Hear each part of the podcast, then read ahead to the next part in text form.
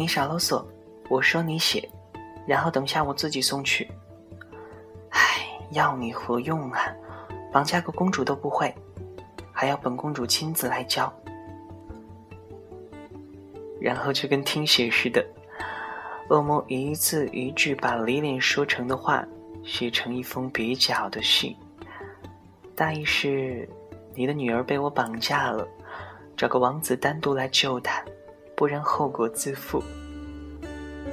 写完后，威廉得意洋洋的在上面摁了一个手印，塞进信封里就带下了山。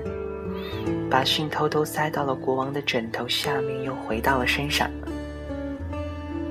现在说说我们同样缺心眼的国王，因为 Lilian 整天在外面疯，他自然对女儿失踪的事情完全没在意。至于那封恐吓信的事儿，也不能怪他，毕竟平常人睡觉的时候，只要睡相不太凶，谁没事会摸枕头下面呢？因此，国王对那封恐吓信的事情也丝毫不知情。不知不觉，一周就这样过去了。国王依旧没有发现莉莲失踪了，也没有发布任何关于救公主的公告。莲子在山上住了几天，觉得事情有点不太对劲了。他问恶魔：“怎么搞的？”我老爸不会贴公告的时候把我的画像也贴上去了吧？你长得只是有点令人叹惋，还没有到望而生畏的地步啊！对自己有点信心嘛，肯定会有人看上你的性格的。恶魔安慰他道：“呸，看画像还能看出性格来呀？你说现在的人都是怎么了呢？”救公主这么刺激的事情都没人干，这可是一场不管不顾的爱情啊！我觉得这更像是一次说没就没的旅行。恶魔小声的嘟囔道：“喂，好了，你放心吧，三天之内一定会有人来救你的。”恶魔拍着胸脯，很有自信的对他说道：“果然。”三天之后，恶魔兴冲冲地进洞来，对莉莉说：“他看见山下有人来了，是个王子。”莉莉兴奋地从椅子上跳下来，心想：“老爸还终于找来了救自己的王子了。”然后兴冲冲地跑到镜子前，一阵弄头发、整衣服。恶魔瞪了他一眼，道：“人家都快上来了，你还在那整什么整？”我先梳个刘海，总得给你留一个好印象吧。傻了吧你？你这弄得越整越越不像被绑来的呀！而且你好歹得让我绑柱子上吧，赶快过来。然后恶魔就七手八脚的把莉莲绑在了柱子上，临走的时候还不忘把她的头发揉乱，惹得莉莲一阵大呼小叫。不一会儿。他听见外面传来一个男人的声音：“恶魔，你敢绑架公主？我今天就要杀了你，救回公主，来吃我一剑！”然后外面便是一阵的叮铃咣啷，好像激战的还很激烈。莉莲在里面什么也看不见，却等得既揪心又焦心。他心想：这恶魔怎么还玩入了戏了呢？听着动静，好像是打上瘾了。他一方面怕恶魔伤了王子，也怕不明真相的王子下手没轻没重，把恶魔给刺死了。好在十分钟后，外面传来了恶魔的声音：“好了，王子女赢了，我投降，这就带你进去见公主。”然后莉莲就看见了她朝思暮想的王子。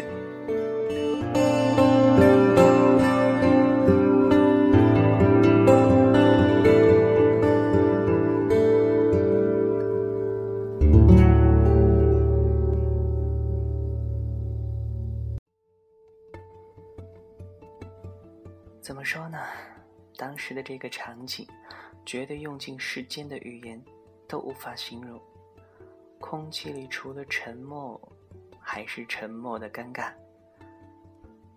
王子见了李脸，显然是一副世界观崩塌的神情，而李脸见了王子，也在心里一万句的“我勒个去”。原来这个王子长得既不高也不帅，和恶魔站在一起，反而把恶魔衬得有点帅气了。恶魔看到这个场面。觉得快要控制不住了，赶快过来给李脸松绑，顺便在他的耳边小声的做思想工作。我跟你说，你不要有抵触情绪，人家千里迢迢来救你，说明人家有一颗勇敢的心，是个靠谱的男人。你自己也不是常说，长相不重要，性格才是关键嘛？现在你可不能扇自己耳光啊！你看你都二十六了，还挑三拣四的，再不嫁，想到多少岁才结婚生孩子呀？想到高龄产妇还是咋的？你不要瞪我，又不是我能决定的，只能说，这都是命中注定的。然后，王子就牵着莉莲公主的手下了山。一路上，两人交谈甚欢，颇有好感。直到回到王宫，李脸才觉得有点不对劲，因为竟然没有人夹道相迎。正纳闷呢，国王就从另外一边走了过来，说：“李脸，你这几天都跑哪儿去了？怎么都找不到你？而且还带回来一个男人。”威廉很吃惊地说：“他，父王。”你竟然没派人来救我！啊！国王很吃惊地说：“救你？你出什么事儿了？”原来，国王依然没有看到枕头下的那封信。威廉又转过头问王子：“那你怎么会来救我的？”王子沉默了半天，才尴尬地说：“是恶魔找我来的。”与此同时。恶魔正在山上笑得合不拢嘴。原来，趁李莲下山送信的时候，他也跑去邻国，找了一个娶不到公主的王子，告诉他过两天会绑架一个公主，只要他来救，他的父亲就会把女儿许配给他云云。然后，他就跟恶魔演了一出假救公主的好戏。直到见了莉莲的时候，王子也有一种上当受骗的感觉。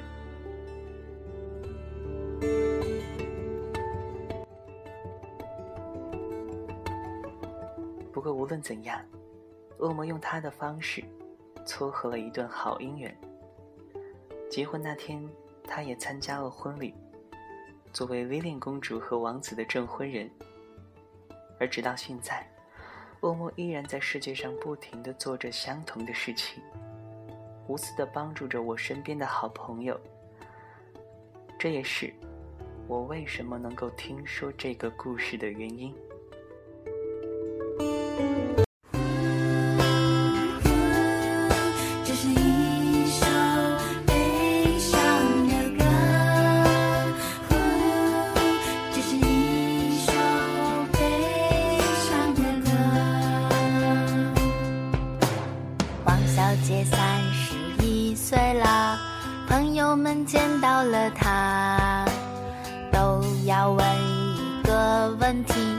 什么时候打算嫁呢？可是嫁人这一个问题，又不是他一个人可以决定的。他问他爸爸，他问他妈妈，他们都说你赶紧的。你看，你看，你看人家，那那那那那那，你看，你看，你看看看，那那那那。